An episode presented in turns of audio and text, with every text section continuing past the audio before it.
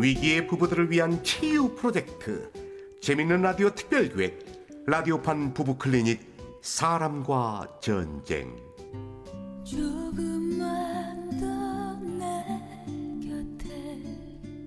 제 40화 미워도 다시 한번 일부. 언제나 말없이 어 우리 철룡이 이리 와봐 아빠빠빠빠빠빠. 아빠빠빠빠빠. 어부 어부 어부 어부 바 그래 그래 어부바 당신 허리 다쳐. 그만 내려놔. 안 내려 안 내려 안 내려 괜찮아. 이 돌밖에 안 되는데 뭐. 아, 그래, 그래. 아유, 우리 철룡이가 좀 커야지. 자 철룡이 그만 안 내려, 내려. 안 내려, 안 내려, 안 내려, 안 아유 내려, 안 내려, 아빠 안 내려. 힘들어요. 행복한 양락과 지영. 둘 사이엔 정말 정말 잘 생긴 아들 철룡이까지 있었다. 그렇게 평화롭던 일상 속에 철룡이의 돌잔칫날이 밝아왔는데. 네, 자 과연 오늘의 주인공 철룡군이 돌잡이로 무엇을 잡을까요? 철룡아 청진기 잡아. 청진기 청진기. 아빠 아무거나 잡아도 좋다. 예, 예, 알았지 알았지. 덥석.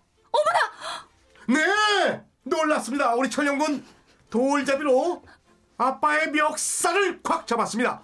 아, 아 이건요. 아, 아빠처럼 대기업에 들어가겠어요. 아 이 녀석 아 멱살을 잡아 아빠 멱살 잡았다 아유 우리 철룡이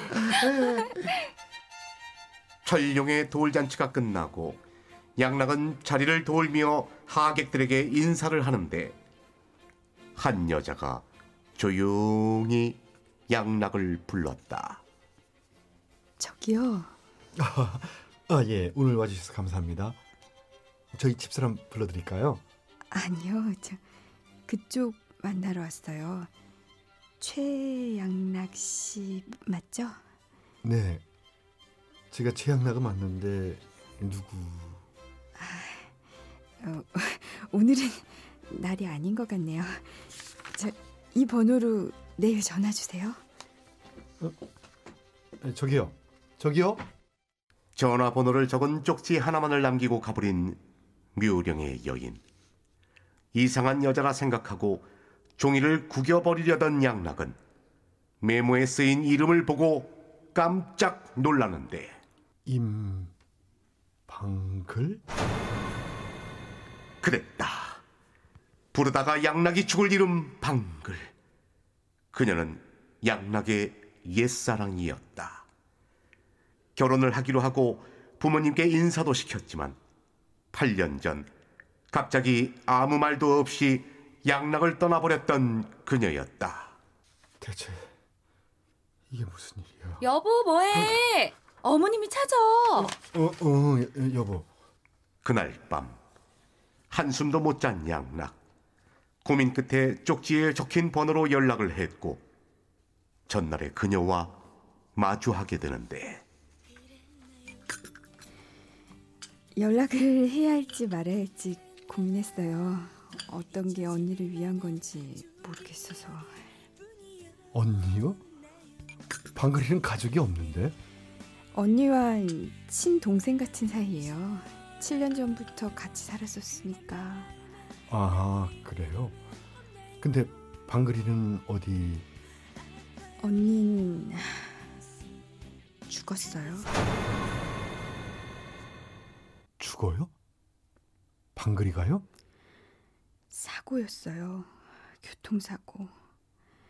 석 달 전 밤늦게까지 식당에서 일하고 집에 오다가 그렇게 몇 분간의 침묵이 흘렀다. 그리고 충격을 추스른 양락이 먼저 입을 열었다. 근데 어떻게 저를... 언니가 마지막에 정신이 잠깐 돌아왔을 때 그때 알려줬어요. 정 안 되겠으면 연락하라고. 정 안 되겠으면요? 예. 윤지 아, 제가 책임지지 못할 것 같으면 아빠한테 보내라고.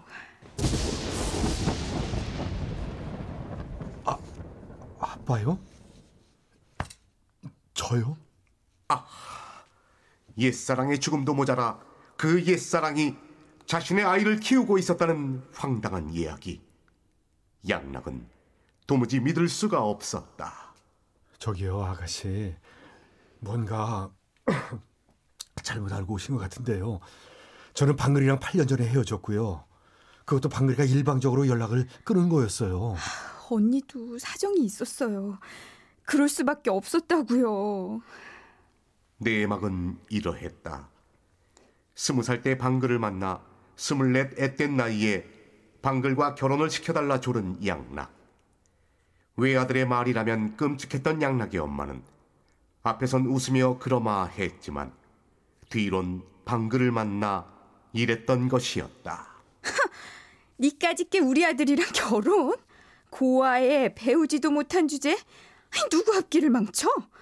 모자간의 사이 갈라놓고 싶지 않으면 네가 뭘 해야 될지 알겠지? 이거 먹고 떨어져.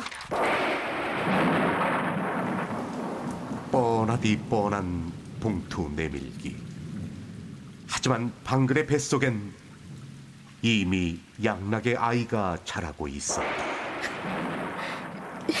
이런 거 이런 거 필요 없습니다. 제가 제가 그냥 떠나겠습니다. 말도 안 돼. 말도. 병원까지 갔지만 차마 아이를 지울 수 없었던 방글은 홀로 미혼모 시설에서 아이를 낳았고 그곳에서 만난 동생과 함께 살며 아이를 키워왔던 것. 미안해요. 저도 더 이상은 애는 이 보육원에 맡겼어요. 저기요. 이제 와서 저한테 이러면 저는 어쩌라고. 저는 어쩌라고요. 고민 끝에 아이를 맡겨둔 보육원을 찾아간 양락. 네가 윤지구나. 아저씨는 누구세요? 엄마 친구. 아 그렇구나. 안녕하세요. 그래. 엄마 많이 닮았네. 방글은 물론 양락과도 닮아 있는 윤지. 분명 양락의 딸이었다. 마음이 아픈 양락은 일단 집으로 아이를 데려오는데 여보, 당신이야? 여기서 잠깐 노래 한 곡 듣고 잠시 후 이어갑니다.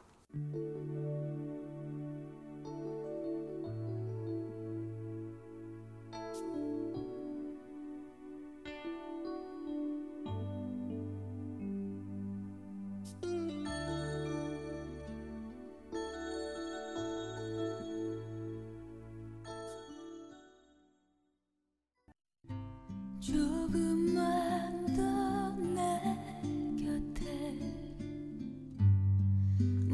제 40화 미워도 다시 한번 2부 언제나 말없이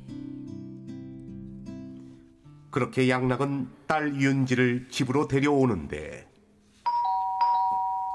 여보, 당신이야? 어? 여보, 얘는 누구야? 아, 예.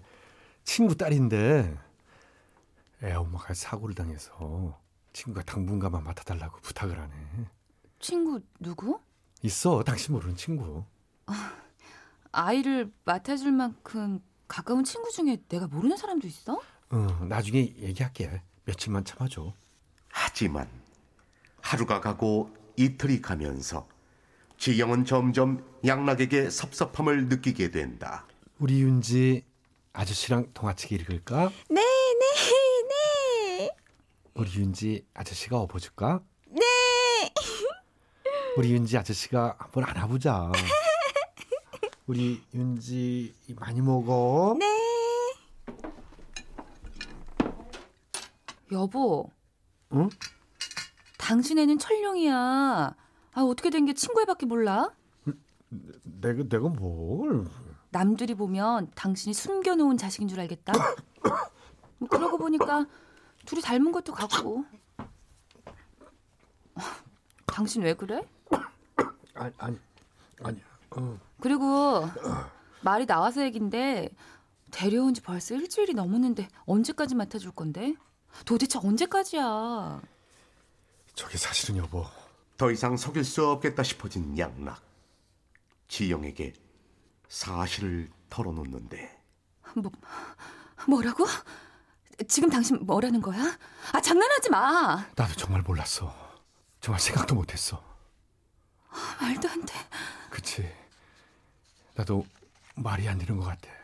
그게 아니라 그런 일이 있다 해도 당신이 이렇게 집에 데려온 게 말이 안 된다고. 뭐 그럼 어떡해.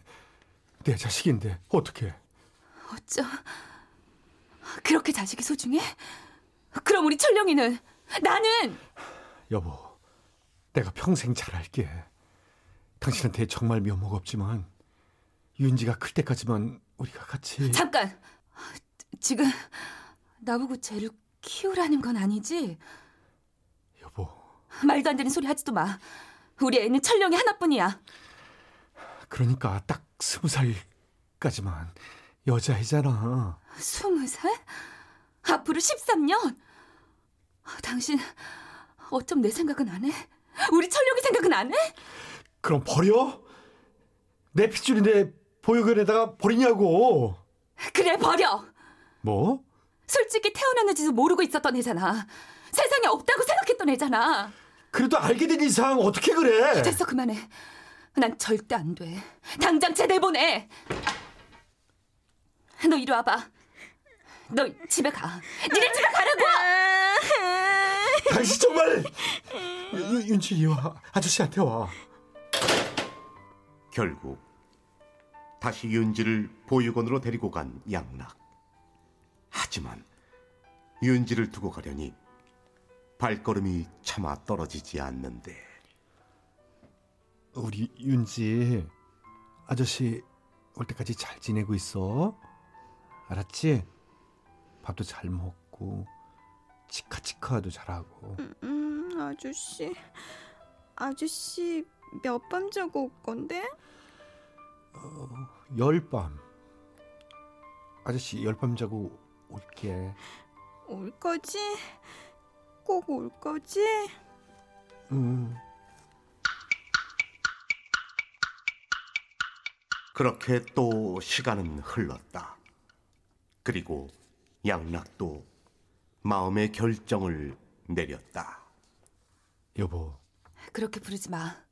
나 아직 당신 용서한 거 아니니까. 그래. 용서 못 하겠지. 근데 나 아무래도 안 되겠어. 애 데려올게. 뭐라고? 누구 맘대로? 난 죽어도 못 키워. 그래. 그러니까 우리 각자 하나씩 키우자. 뭐? 재산도 양육권도 당신 원하는 대로 다 해줄게. 죽은 애 엄마도 불쌍하고 애도 불쌍하고 난안 불쌍하니? 철령이는 안 불쌍해? 내가 왜? 왜 내가 이혼을 해? 여보 왜 멀쩡한 우리 가정을 깨야 하는데? 왜 내가 이혼을 해야 하냐고? 당신이 윤지를 받아들일 수 없다면 그럼 어쩔 수 없잖아. 정말 당신 대단하다.